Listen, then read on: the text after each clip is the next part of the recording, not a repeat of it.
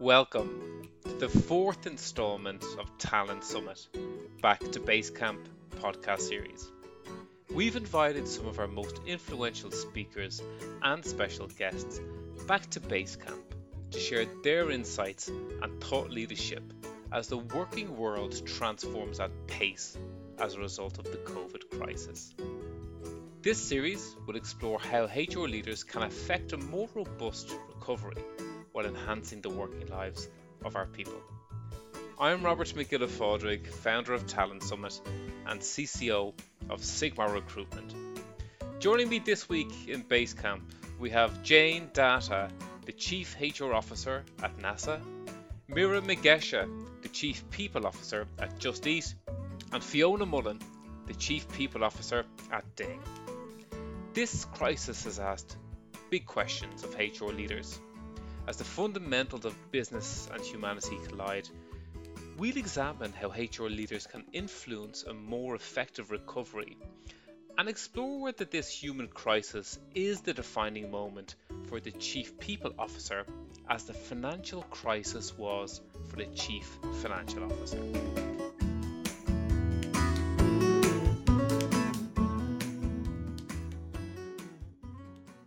Good afternoon from sunny Dublin.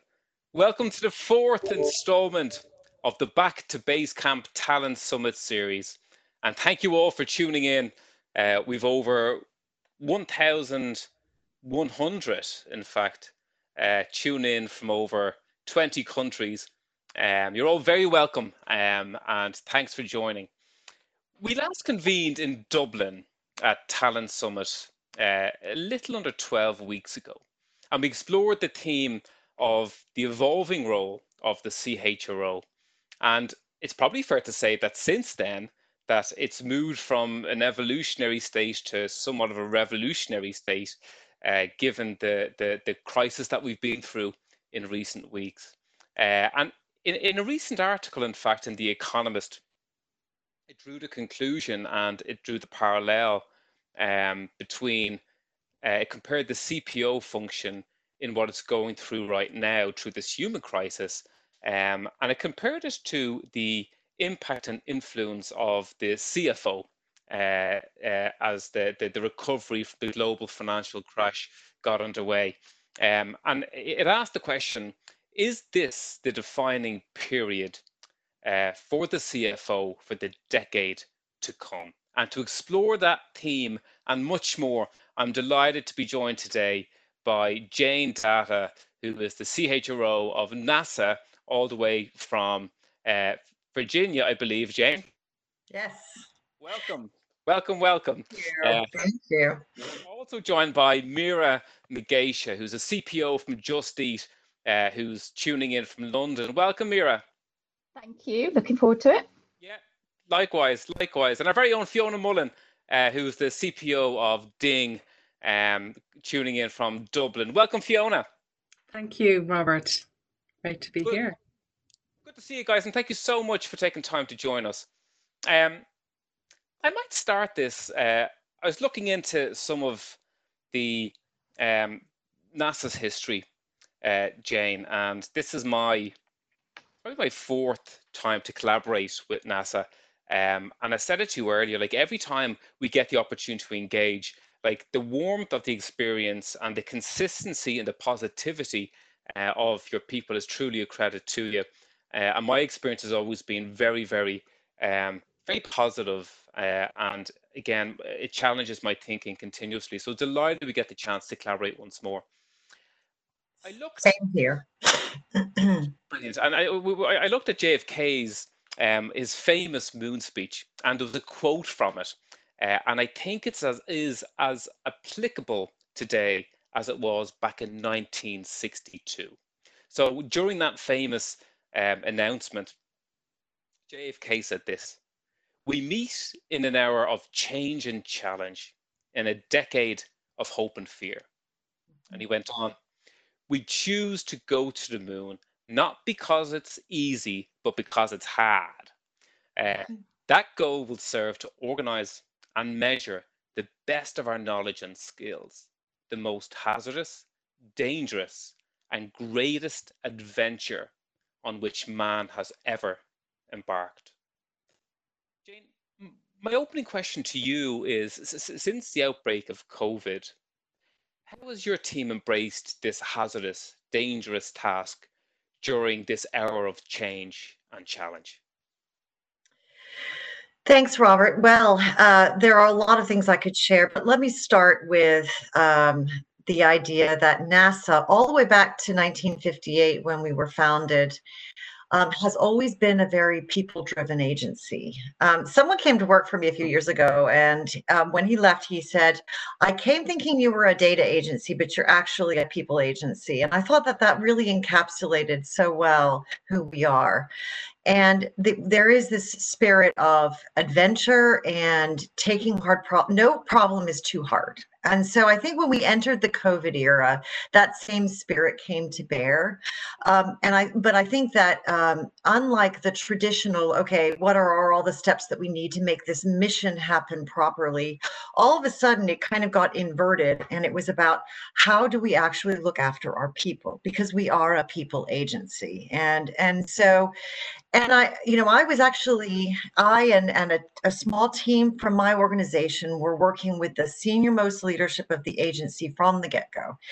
And it's because it would be a lot of the issues that we were facing early on were like, I, we, we, we know this is going to affect our people and we don't know quite what it is yet. And it's emerging and changing every day. And what do we do? And, and so I think that in typical NASA fashion, we said this is yet again another problem that we will find our way through. We are going to do this. And some of the keys to our success in at least bringing some uh, some you know some structure and some um, some good thinking around how to work, look after our people came from the fact that we took this senior leadership core and we said, we have to figure this out together and we have to figure it out for the whole organization. If we just said, okay, every field center, you're on your own, that would not have worked um, for so many reasons. And so the voice to the people was highly consistent, not only about the fact that they came first, and I'm talking about not just our civil servants, but also our contractor populations, because it's a blended workforce at NASA.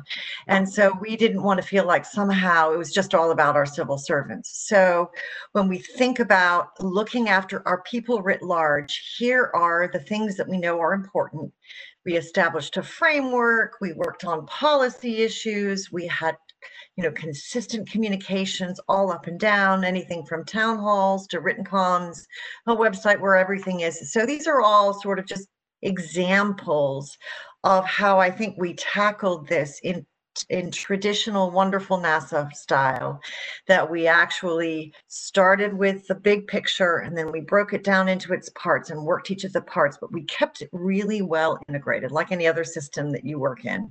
And um, but it was it was fueled by this sense of passion for looking after our people, which is again sort of how we've started and gone on for all of these decades of our existence. And it's why I work at the agency because that's how they are. Jane, tell me the if you look at your function and the team that you lead right now. So, so are there any particular steps that you you or your team have taken that have had a great leap effect on the organization? Um, yes. Uh, um, so, with, with respect to COVID, I presume you're asking. Yeah, I, I yeah, think. sure. Um, so I think there were really three things that we did. First of all, I was up there with the leadership. And what that said to the workforce is we matter because our, our people organization is there with everyone else and so it wasn't just engineers and and mission people it was our people uh, the head of our people office was there. And that's number one. Number two my team writ large did made made made sort of two primary contributions. One had to do with flexibilities and messaging to the workforce about looking after themselves balancing work and personal lives. And then as things came down from the office of personnel management which is our federal government wide organization that deals with policy things. We sort of took what they gave us and then we extended it out rapidly and we took as much flexibility as was allowable. So that was important because you know, we we wanted to make sure that with schools closed and daycares closed and all of the things that allow people to run their personal lives completely disrupted, that it was really important that we did what we could within the boundaries of law, rule, and regulation to help people deal with, you know, working and, and looking after their families. So that was one big thing. The other big thing, which I think is something that we will continue on with, it's given us um, kind of a, a, a, leg in a leg up in in working with our supervisors and managers is that we created a series specifically for them. Um, i've long held the belief that our supervisors are there where the work and the workforce come together. And so helping them help their workforce is as much a contribution as us talking directly to the workforce. Uh, and so we put together virtual sessions for them on a whole variety of different topics and uh, got panels of their peers and we basically prov- provided an opportunity for them to share across. Of course, we do a lot of collaboration across NASA. That's very much of a hallmark, but we are very field center specific. And so one of the things that was different about this was we were intentionally getting supervisors and managers across the enterprise to actually share with one another in a in a way that was uh, very important because it was such a it was more crisis and so you know, so anyway, that's what I would say are yeah. some pivotal things we did. Well, I spoke to one of your colleagues, Jane, um, and, I asked them their view in terms of the impact of you and your function over the last number of weeks. And the feedback was that the speed, scale, and impact of the communication was as effective, if not the most effective it has ever been in the history of NASA. So again, credit to you uh, and, and your colleagues. I'm glad to hear that.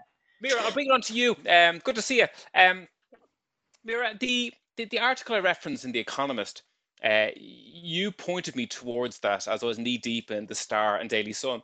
Um, and uh, so, so it was an interesting one to observe and to compare the function of CPO and function of CFO. If I ask you to look at, say, given the magnitude of the kind of people-centered decisions we've been through in recent weeks, how do you feel say your function, the HR function. I'm very conscious that it doesn't stand alone, it's not in isolation, uh, and it is very much collaborative. But what do you feel your, your, your function, or how has it impacted the organization most beyond the traditional remit of HR? I think that's a really interesting question because during various different crises. It's the CFO, and and that's basically what the article talks about in terms of during the recessionary period, it was the CFO that came to the forefront of the business.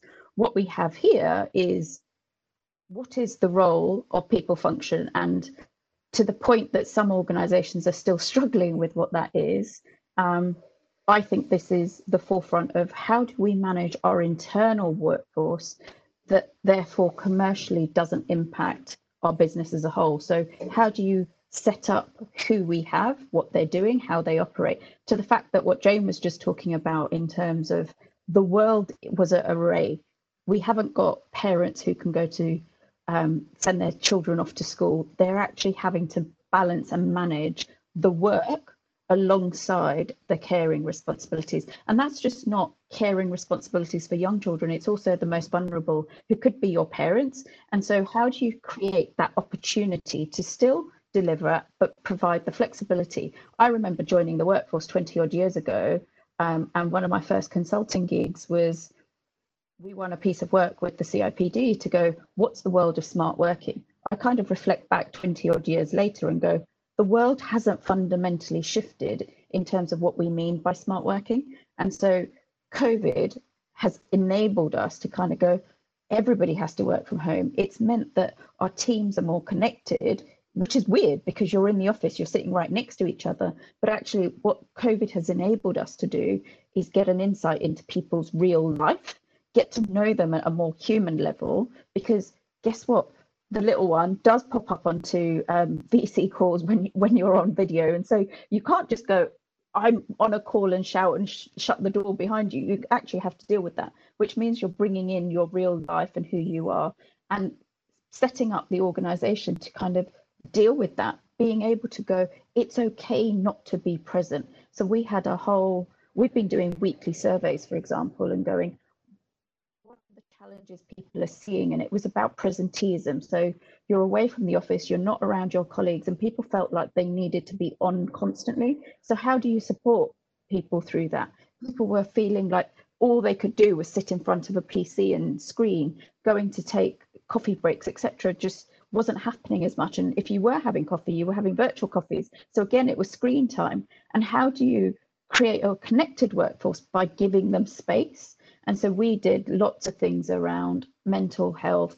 Um, we created and we have actually a wellness hub where we were directing people to that to say, here's some tools, here's some techniques to help you through mental health um, and mental well-being um, here's some actual classes that we're going to run for you around physical health um, so that you are moving and you are moving away from your desks and away from what you're doing in front of your screen. Um, we've had some resilience people come in and talk about resilience and how you build that. And, and at, as a people function, we've kind of been at the forefront of how do we help the business through this, but also how do we align it with what we're doing with our partners outside of the people function. So yes, we're internally focused from what we're doing, but also we don't want to have one view of life for our employees and yet treat our partners who are external and our further stakeholders differently. So it's about coming together and, and a bit like what Jane did, we had senior leaders come together right from the beginning of what is our approach to this across all our stakeholder groups. And we wanted to be as consistent as possible in terms of how we treated um, all of those guys.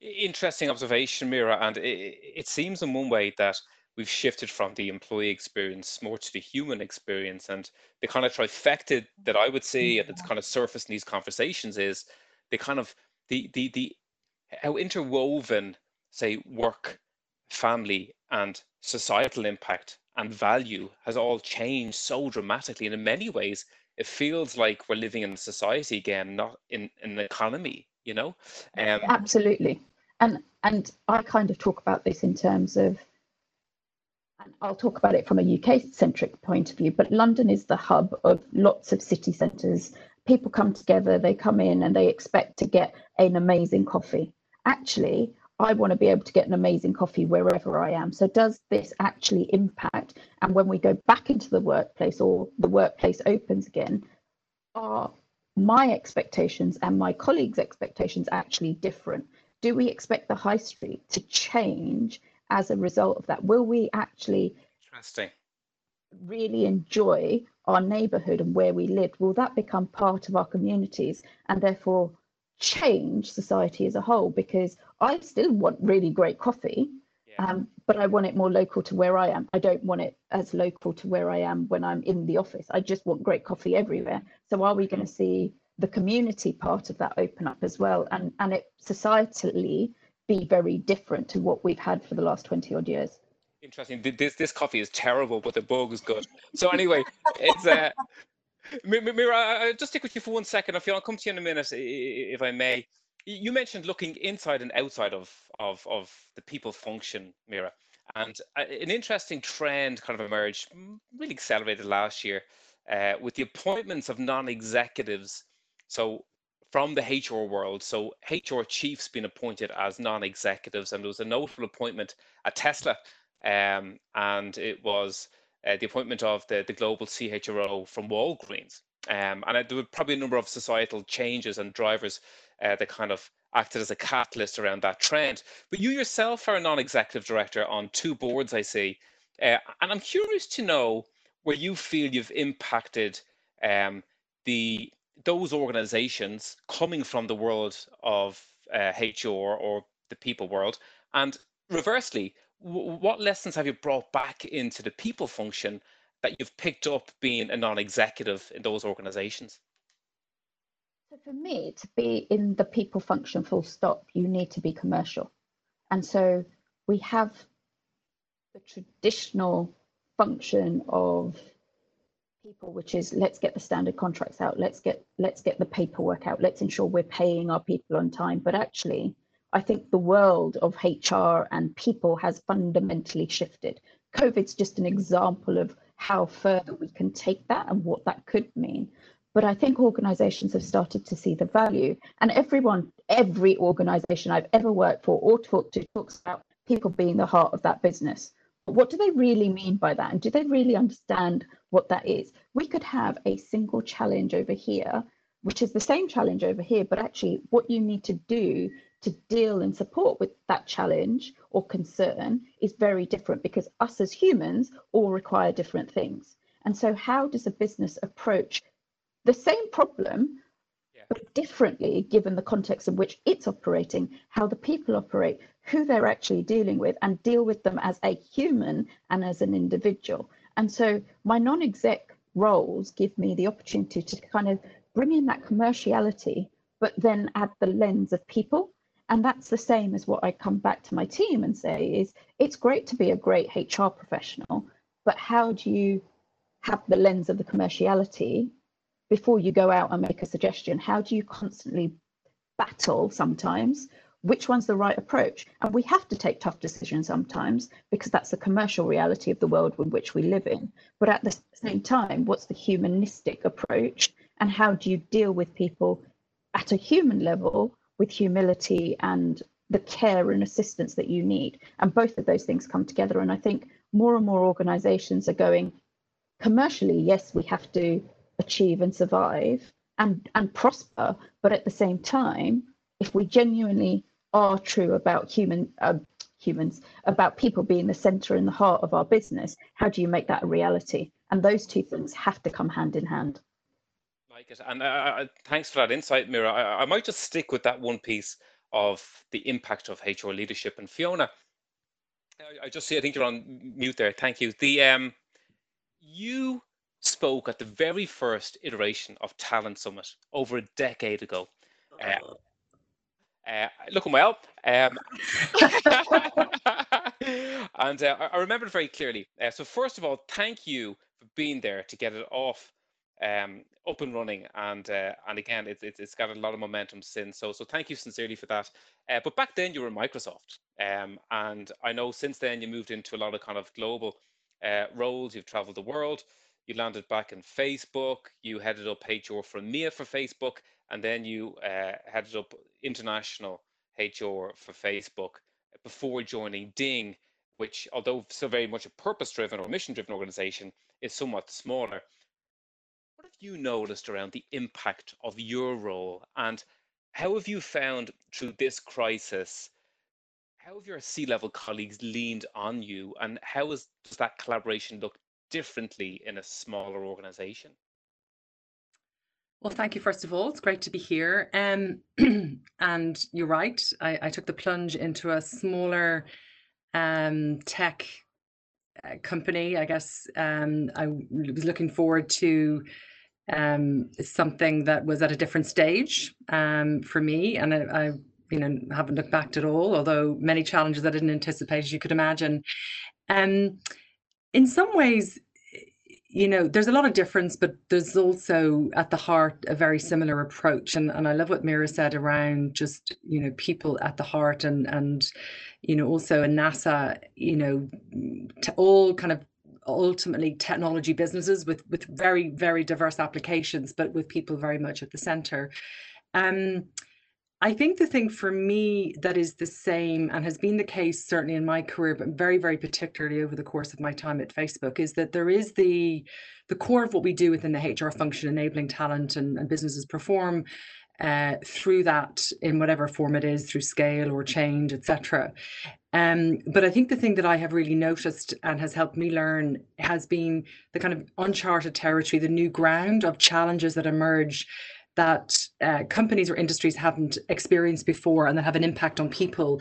And it, does feel much more frontier like um, than the, the kind of box that HR has been put in over a period of um, generations uh, in kind of risk mitigation or taking care of, in that um, you know the challenges certainly the, the challenges that i experienced at facebook of one of scale of newfound responsibilities and impact that a company was having in the world that we never really anticipated about the engagement that you have when you have you know 30,000 employees online talking to each other all at the same time on a platform internally the the internal equivalent of, of Facebook essentially and uh, dealing with Cambridge Analytica dealing with then now a new crisis is that you know you have tools you know I have tools we all have tools in our kit bag around dealing with crisis but the characteristics of those are very different and the expectations that that people and humans um, have of their companies now are very, very different. And in fact, the role that we expect of ourselves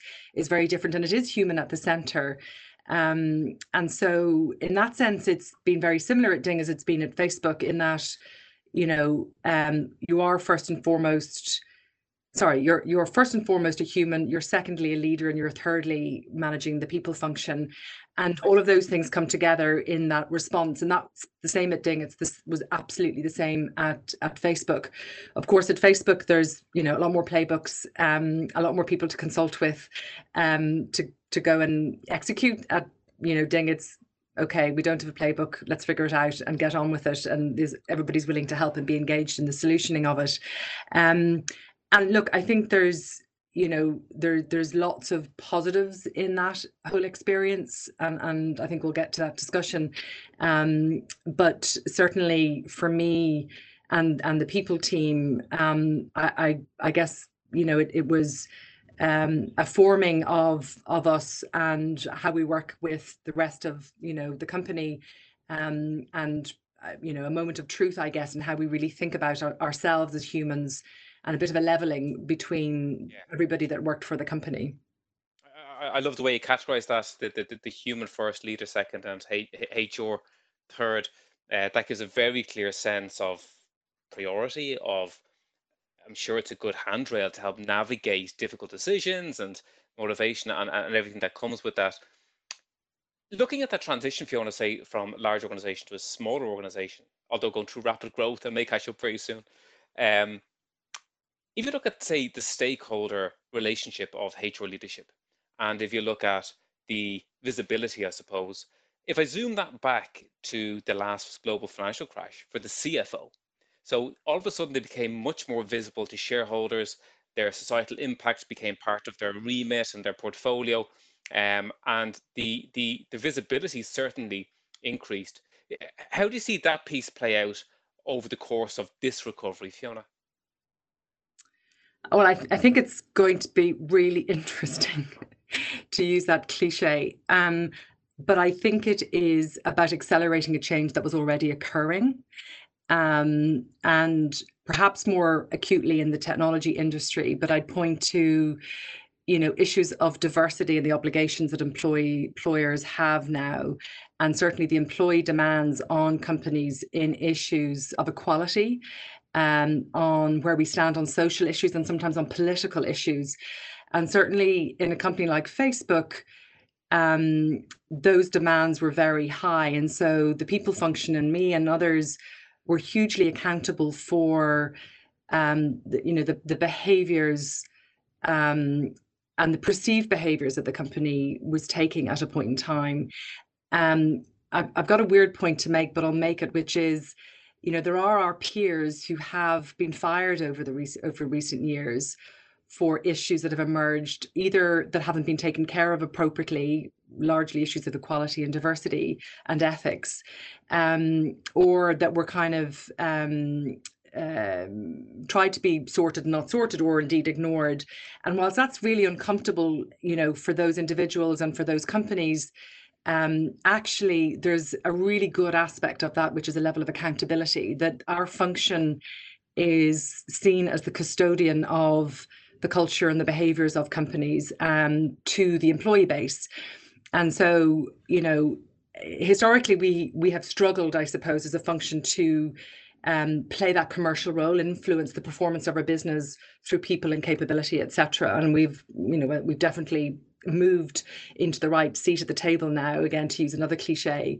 Um, but the next frontier is actually um, looking at our employee base in the same way uh, and our perhaps even customers. Um, so if you think about our employees in the same way as a CFO might think of shareholders, and you think about culture as the mirror of the external brand, and that matches, I guess, consumer behaviors. Um, the CPO, the CHRO, plays a hugely important and visible role as the custodian of that. Um, and I think um, you know there is a journey towards that, but the crisis that we have in our laps right now, I think, will accelerate that uh, progression for all companies.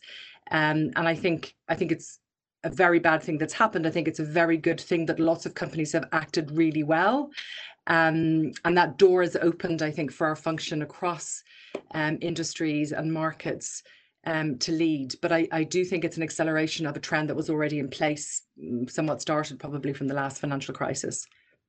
Interesting. I, I throw this question out to the floor, and I want to stay with that kind of comparison. Uh, and again, if we harpoon back to that last financial crisis, um, the overcorrection that happened in the finance world immediately afterwards around, um, say, uh, austerity, regulation. Do, do, do you think there's a fear Jane, I'll come to you. Do you think there's a fear and a risk that we overcorrect as people leaders and we somewhat get it wrong, or we we, we, we prevent the flexibility and agility that, that, that we believe we've captured over the last couple of weeks?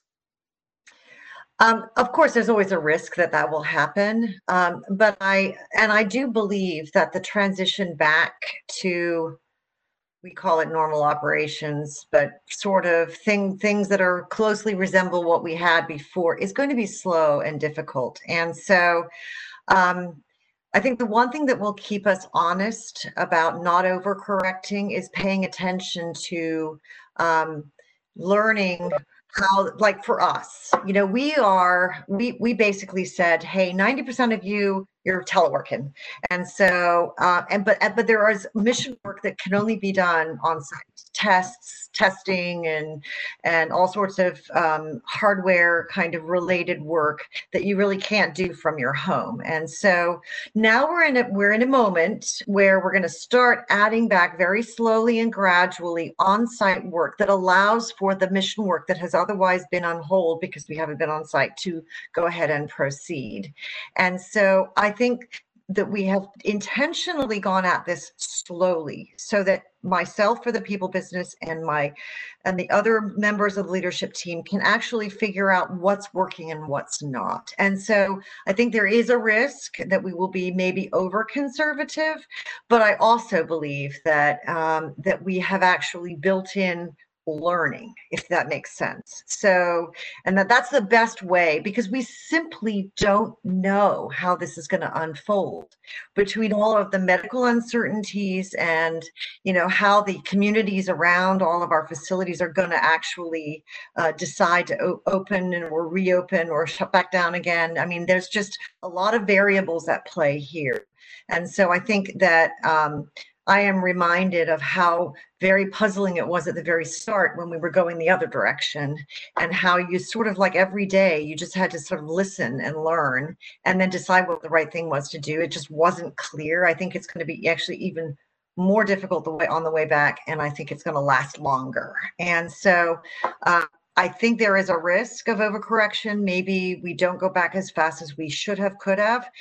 But as long as we are really paying attention and it's not just me and the people business but it's all the aspects of the business in this core team uh, to make the trades the risk trades if you will um, i think that's the best that we can hope for um, in navigating this total uncertainty really so. and, I, and i hope jane that we protect what we've gained throughout this great rediscovery um, and i think that's a really vital thing and i think we as talent leaders, by and large, need to create and provide the oxygen for that conversation to continue way beyond recovery because eating bread is soon forgotten and we'll get to a point of the new normal and it'll be business as usual. And I think that's something that we need to kind of champion um, uh, over the totally. next decade. Yeah, I absolutely agree. We're already talking about how we change the way we do business in some areas. Like telework is a great example. We've always been teleworking. I mean we we were on the forefront of government agencies getting out experimenting with work, but I will tell you that a lot of people didn't and um, and didn't want to or did it very sporadically. And I think now with such a long experience with telework, now we have people more accustomed to what that feels like. And I think there are a lot of advantages of us having more telework. And so my job in part is to figure out how I can continue some of those practices for the benefit of the agency, but most especially the people. So, yes. Jane, I'd love the view from the ground from your people. So, from that handful of people working up in the International Space Station, banging on the window, saying, Oh, this is great teleworking, we're miles away, but we've been plugged out for so long, you know? So, you win the most remote workforce in the world, Jane. Uh, right, teleworking on planet and off. That's the way we talk about it. Love it, love it. Mira Fiona, I'll come back to you in a second. Stephen Quinn, welcome. Sorry, Good to see you. Good to see you. All right. So, so each week, guys, we bring in uh, a view from the ground. And, and Fiona, you mentioned culture, and um, I, am just reminded of some of the work that Stephen and his team do at JobBio. So, uh, Stephen is CEO of JobBio, an employer branding and talent attraction platform, and uh, you've a, a, network of media partners around the world. Stephen, with like News Corp and VentureBeat. Um, I'm keen to get the view on the ground, say from your two million plus say job seekers across your platforms and also from the employers that you're working with uh, in recent weeks and days, Stephen? Yeah, so um, thanks for having me, Robert. Uh, you should work for me with that sales pitch. Thanks, Emil. Um, the, uh, I want to work with NASA. yeah. so do I. Uh, so yeah, so the, the way I look at this, I always um, look for the customers, right? Because we're an enabler, right? So we just we're a technology platform that sits in between the the corporate and the the talent, right? And we would create a lot of employer branding content for global brands, the Slacks and Airbnbs and these kind of people. Um, but interestingly, clearly that business is um, is waned because there's no one in offices to interview. There's no talking heads people to interview to to market uh, various roles and brands, etc. So we're seeing a lot of um, what we're seeing a lot of is the is the the need for internal content, right? So a lot of inbound interest in trying to figure out how to communicate to the people you have, and um, more importantly, uh, how to champion what you already do, uh, you know, rather than the external view of this, right? So, and interestingly, even is is is how to make people feel safe about coming back to work, because going back to work is clearly you know even even the families of the people who are going back to work are anxious right so it's it's basically how corporates are managing to get back to work how it's going to be what it's going to be like in the office how are we telling our staff about it uh, is you know what is the new normal when I get back there, and should I you know when I have to explain to my wife or husband later, am I going to be able to responsibly say that it's going to be a safe environment to be, etc. Right. So so we're seeing a lot of that uh, coming in from a from a corporate level. Um, now, obviously, from a talent perspective, it's it's really interesting. All the engagement um, around our emails is up considerably. People are obviously that's to do with the fact that a lot of people are find themselves unfortunately unemployed. Um, now they're beginning to think about what they would really like to do in life and are, are, are looking deeply into brands to figure out actually have I been doing the right thing all, all along? Is there a company out there that suits me better? Uh, what type of company do I want to work for not just have to work for. So these are the things that, that the talent are trying to figure out. We, we, you know, we see a, an absolute increase in about 75% of people are now looking online for your employer brand before applying at all, right? So it's actually too late to to be talking about employer branding on uh, on your application page. You need to be touching people out in, in where they are in the world every day, right? Reading online, etc. Um, but also clearly the remote work, the, you know, all of the job listings that have anything to do with remote work, working from home, flexibility, all the things that are now probably were becoming more important to, to people before this, but this just has accelerated it, right? So culture, mission, people, these are things that were becoming more important than flashy offices and and you know re- remuneration and holidays, right? But but this pandemic has really uh, accelerated that process overnight, right? And and is now the most important thing to people is am I going to get the flexibility? I actually like working from home. I, I, I like being empowered and trusted. Uh, where can I find that? And th- and those are the things that, that we're seeing. Very good, very good. Stephen, I'll leave you run. I'll leave you run. Thanks for that insight, and uh, good health to you and the team in the meantime. Thanks, Emil. Thanks for having me, guys. Thanks, Stephen. Mira, Mira, I'll come to you. I'm just just the building blocks from what Stephen said there around culture and around um, around the, the, the workforce. Uh, so you've over three and a half thousand employees. um, uh, around the globe. And I know you guys work with a big third party contingent, uh, and a lot of those are gig workers, I suppose. Um, I'm curious to know, right? So, the one thing that really jumped out at me in recent weeks is the value of work and the definition of, say, delivery drivers or cyclists from being um, from, from from from being uh, um, precarious to now being essential. I've been fascinated fascinated by that transition in recent weeks. Um, do, do you think that's a short term kind of switch in value, or do you think that's here to stay? Personally, I hope it's here to stay because it, it, it's empowering. It's empowering to see the value that the whole society have play, has placed on what was previously deemed as low skill or or regarded as the lower end of the labor force. And actually, these people have risked themselves, have risked their health in order to ensure that the deliveries can be made to those who are more vulnerable um, and people can still get the items that they still require. So, uh, personally, I'm hoping that society will think about drivers, school teachers, nurses, doctors, etc., with a different view. I've I've got family and friends who've been homeschooling, as I'm sure most people have at the moment, and there's a whole campaign about actually should we be paying our school teachers more because they've realised how difficult with their own children it is to keep them in a structured environment to get them learning. And actually, you have teachers who are doing this on a more regular basis every day, in fact, with plenty of children and and trying to maintain some discipline and structure around their school day. And and and, and genuinely that applies to all walks of society. I, I i'm fascinated to hopefully see this momentum continue and and go actually we need to have a different view of who adds value because each person and each individual again going back to the human element plays a different role in the whole of society and each person adds value in different ways. And if we everybody added value up here in terms of the strategic high earners, then we wouldn't have a combined society that makes up what we actually need. So you need that flexible resource, you need that flexibility, you need people who are going to be doing the delivery driving, are going to be the nurses, are going to be doctors, but it should be a fair wage across the board for.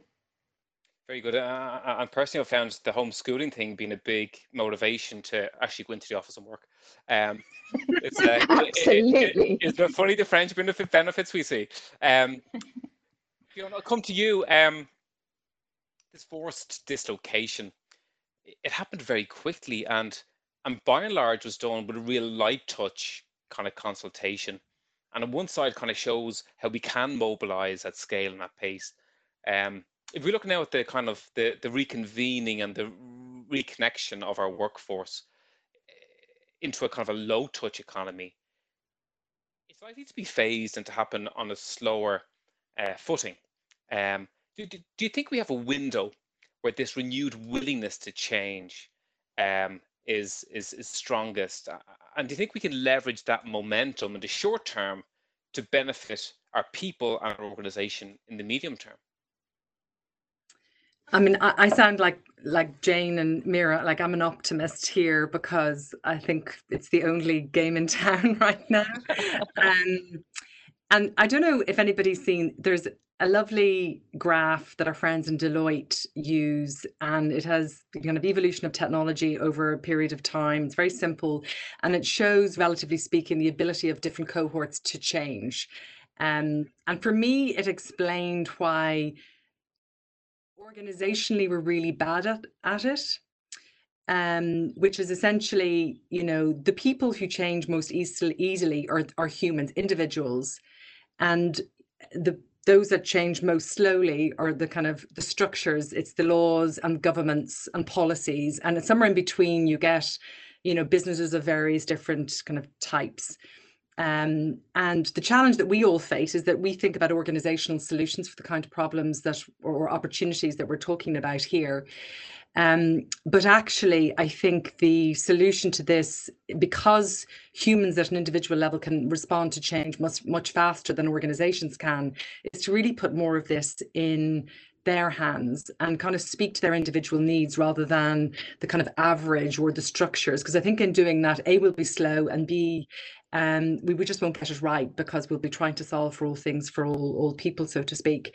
Um, and I think what was good about, albeit in a very bad context, about this change is that we we kind of said to everybody, you do what's right for you and your family, whether you're you know an employee, but actually you're a human, you're a parent, you're a, a son or daughter, you're a carer, you're a neighbor put that first and then put all the other stuff second and then you'll figure it out and you tell us what you need to figure it out.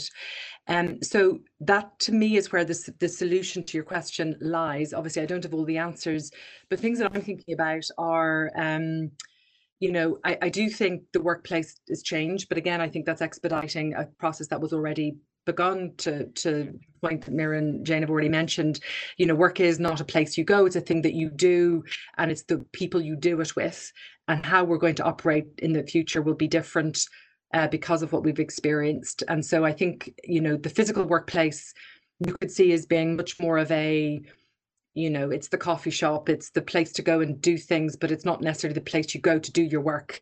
Um, you, the time over which you do it, the nine to five, like I think we've blown that out of the water. Maybe the five day week, like that is is kind of something to to think about as to what the right solution there is. I was, you know, an old colleague of mine at, at Facebook posted on LinkedIn there about a week ago that his his wife had been uh, his role had been terminated at Airbnb, and she I don't know if you saw, but she posted a request to Air, to LinkedIn to to offer a different location option because right now it was you to pick your location and she said please pick remote because right now I'm a person for hire and I'll work for anybody. And given we're all at home, it doesn't really matter. And I thought, oh gosh, that's you know simple, simple, but that's an illustration of you know one person with one need that will have hum- that will have pretty widespread application. And if you're an employer, suddenly you're now looking at you know we've all talked about global workforces in the past and opening offices and how we acquire the world's best talent, but actually. In some ways, this is the biggest opportunity to connect with the world's best talent but Interesting, Fiona. Yeah. That, that, just on that very point. So, so this is what I've been fascinated with at NASA for for a period of time, and I think there's a lesson for all of us in this. And when I look at your organization, Jane, um, and if I look, say, 20 years ago, you guys had the monopoly on space exploration. You you were the agency, and then you had private sector entrants. So you had Blue Origin, you had Virgin Galactic, and uh, SpaceX. So all in very very short space of time. So then there's a race for talent from poaching talent uh, from you. Um, and looking at that, um, that, that, that competition and the shift that, that's happened over 20 years, I now see next week you have the first human space launch from US soil in the last 10 years, and you're doing it in collaboration with SpaceX. So your ability, excuse the expression, to pivot from competing to collaborating and what that means to your talent supply chain, I think is fascinating. And I think there's there's something in that that Fiona has raised around this new sense that we have uh, access to global supply chain of talent. What have your observations been that has enabled that level of of collaboration with your competition, Jane? Well, um, thanks for the question. And um, I could probably talk for three hours on this, but so let me condense it to a few key points. Three minutes, go on. there we go. Um, so, you know, this there was a, a, a policy change some years back around really building the human spaceflight particularly but the the the e you know the the business space and so that we were moving from we've always had partners industrial partners always. But it was more i give you a contract and some requirements and then you give me back what i've asked for and that's that was sort of a little bit more the nature of the relationship. The nature of the relationship with our commercial partners is very different. They are actual partners. They bring resources to bear. And the idea here is that we are actually getting them prepared to be able to do work that we would traditionally have done ourselves. And so um, you know this commercial crew and cargo um, program that started, um, you know, a handful of years ago, and of, of, which the launch is the first with crew on it that we've had since we began that program, is an incredible milestone in NASA's history. So I want, I can't emphasize that enough because you're right. This is not just a NASA vehicle, but it is a vehicle that was developed by SpaceX in partnership with us, so that we were, we were, our role had changed. Now I think that there's more of that to come as we go back to the moon and on beyond to that to Mars, and that it's going to be much more of a combined, you know, uh, commercial, industrial, and NASA. And so, what it's required of us is a certain kind of uh, flexibility um, that we um, really redefining the nature of collaboration. And I, I can't tell you that we were able to turn a switch and do that do that quickly. I think that it's an it's still more something of an evolution for us to really, you know, change what we see as our work and enable our partners to be able to do it. Uh, so that's really the nature of the collaboration. Uh, from a human capital perspective, one of the things that we have been doing is trying to um, sh shift the culture of NASA a little bit to help support this in this evolution. And the way, you know, NASA is people are fiercely loyal to NASA. So we tend to have people who stay for 25 or 30 years. And so we are an older population, very long term serving. We call them the NASA family, just to give you an idea of that. And so um, because of that, um, you know, the, the personnel that we have at the agency tends to be a little bit more static over time. Our attrition rates are typically three or 4% a year. It's not very much. And so as there's the world around us is changing and all of these new entrants are getting to be more sophisticated in their knowledge about how to do this, you know, we still are have the population that we have. And so um, we've been talking on a human capital basis about having what we call a porous border to NASA. So this idea that rather than you come and you stay and then you're a part of the family and we never let you go is this idea of project-based employment and having people come, go work for Blue Origin, come back, go again, go work for SpaceX. But this idea of coming back and forth between, uh, you know, industry and um, or commercial companies and and NASA is really healthy. It's part of a growing ecosystem, essentially. And so recognizing the ecosystem that's around us and doing things that are more, they're very, you know, personnel related, but which are supposed to be supporting this notion that you don't have to have a whole career at NASA. But wouldn't it be great if you understood all of those different kinds of perspectives? So it, interesting. It, really, really interesting, Jane. And you mentioned you opened your answer with the word policy, and I think what policy does is it simply gives us permission. It That's simply right. gives us permission. And if I look at, say, some of the commentary and discussion we had around the overcorrection piece from 10 years ago, I think there's something in that that we could create the space through mm-hmm. giving permission to think radically different around how we look at work type, workforce, workplace, as you mentioned, Fiona. And I think there's something within our gift to allow and to, as I say, um, to give that permission to your organization. The other observation I have, just um, again dealing with some of your colleagues uh, and collaborating with you guys for some time, is it, the mission. We all talk about being mission driven. I think your enduring mission has probably allowed you to operate beyond the fringes of what's commercially viable. So mm-hmm. I think it's mm-hmm. quite it's quite unique to you guys and there's some interesting insights in that. Uh, and you yourself described as the feeling internally shifted from being mission driven to people driven over the course of weeks, which is, uh, again, I think we need another hour to talk about that. Mission values, uh, Mira, I want to bring it to you. Uh, I know you guys are also very mission driven. And I actually read an article yesterday it wasn't in the Economist. It was actually in the Mirror, and it was a it was a piece on Ding, right? Um, sorry, a piece on you guys. Um, just Eat. So, so Food Cycle, this uh, charity that provides meals uh, to the impoverished and uh, people who are isolated. So people convene to, in these big centres to kind of to get a hot meal, and it was stopped because of the, the social distancing.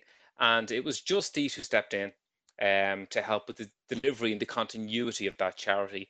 And I'm also aware of the work that you've done with all the different restaurants and takeaways where you guys have offered and created.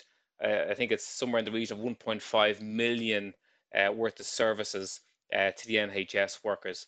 And I know that runs deep with you. Can I ask your observation over the course? Like it's an unusual question. Over the last couple of weeks, Mira, and I know you have a very strong value set. What value has been tested most, and what you observe of that testing? That's a really interesting question because as a business, and, and again, I should reiterate that we've done lots of work. So when we set up the program around how we're going to approach this pandemic, we were clear that we had different stakeholder groups that we needed to support and address through through this that through the challenge. Um, we had employees, we had restaurant partners, we had our courier network, um, and we had those key workers um, alongside customers, etc.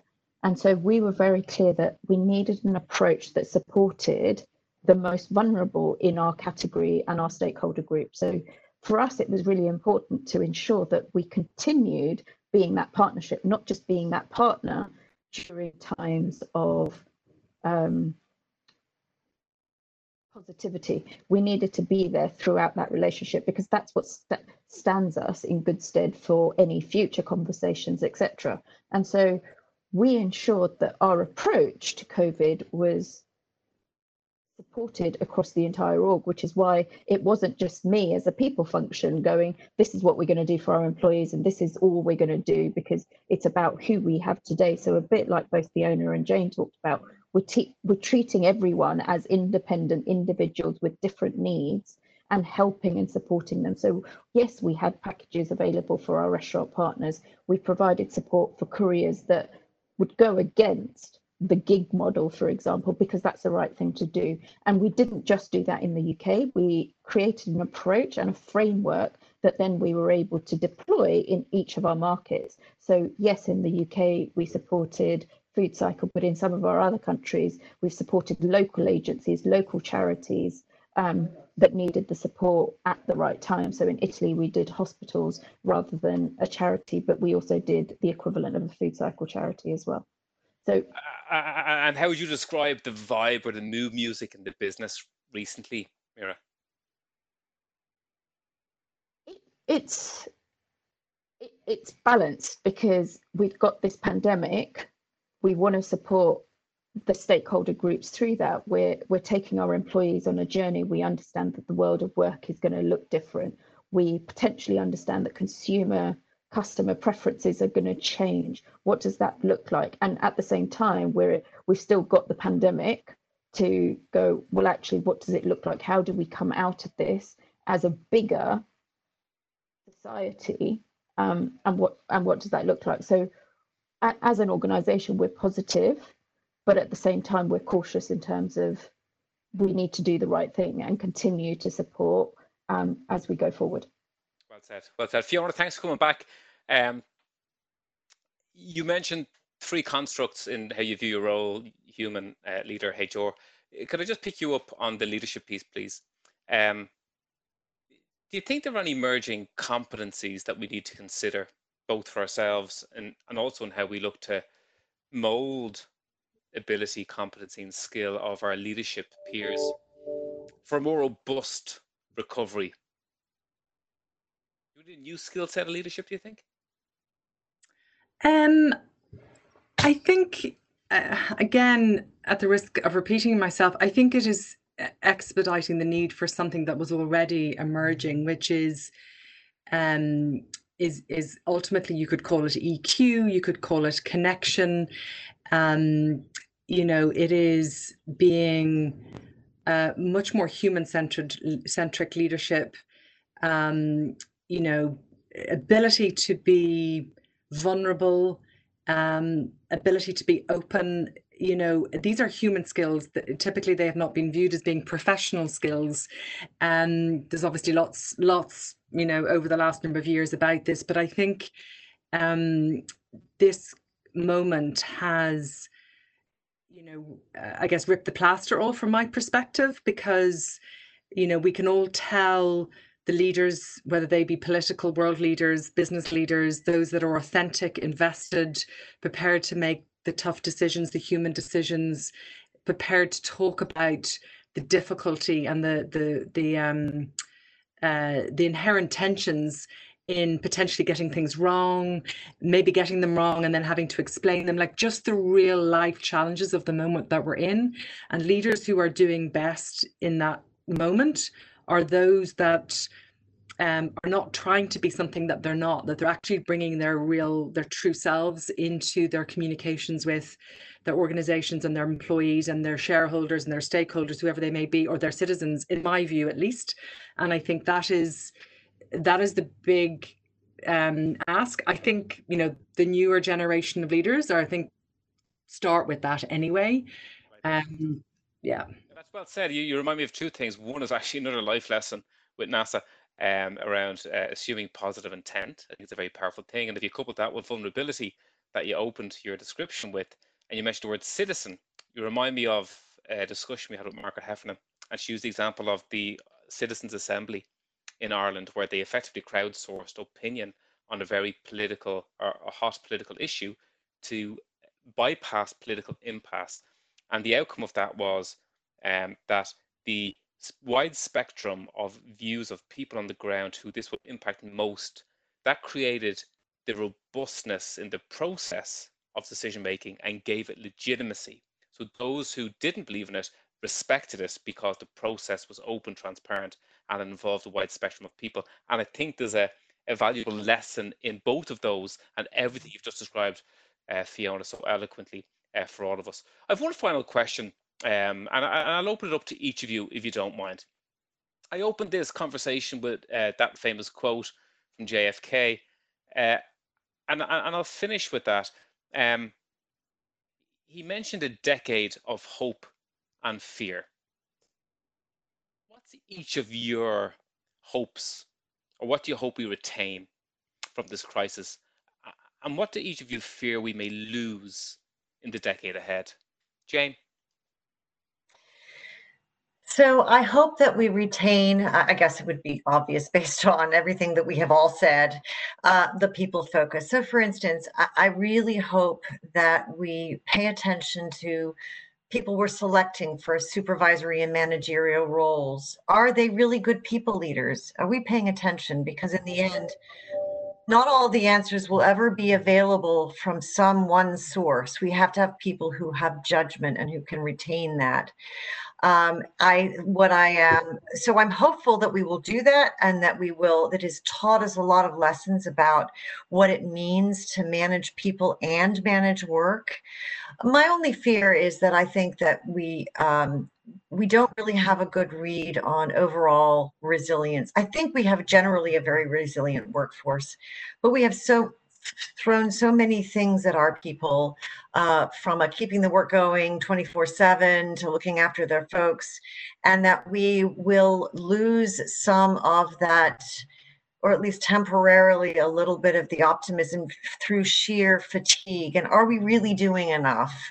Then make that point. Keep on assuming positive intent, Jane. And uh, good luck to you and your team next week. Mira. Thank you.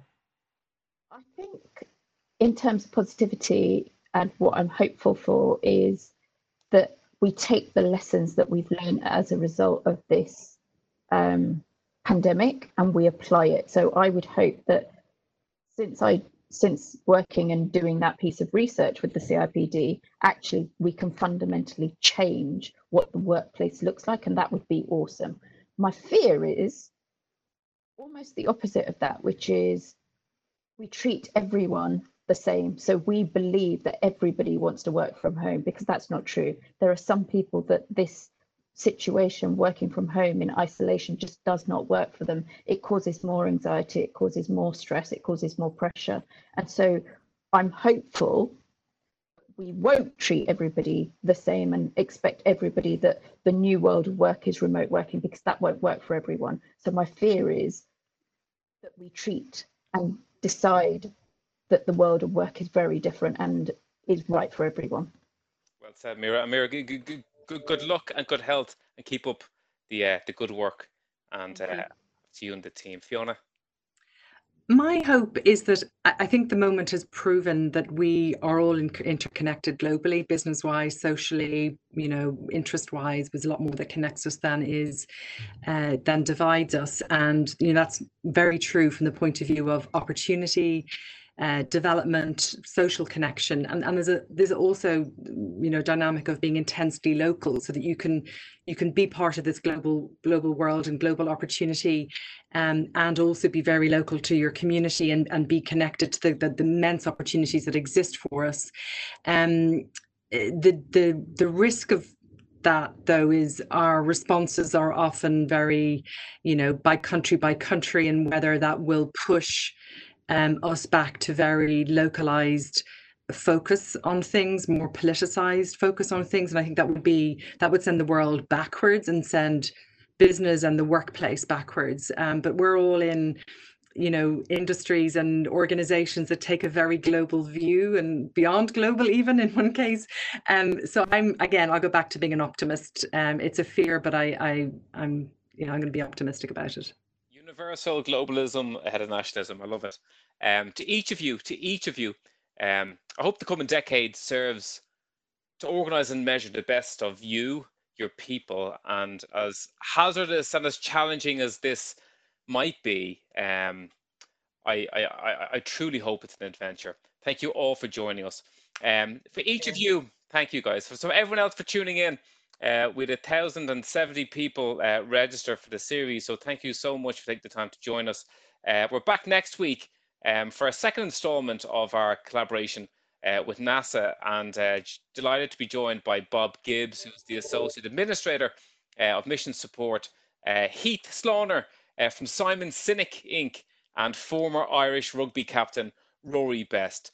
Um, we plan to convene through a virtual um, roundtable uh, to give you your say. So if you choose or if you have an interest in participating, please type Y into the comment box on the right hand side of the screen and we'll be in touch to organise. Till then, keep well. Thanks.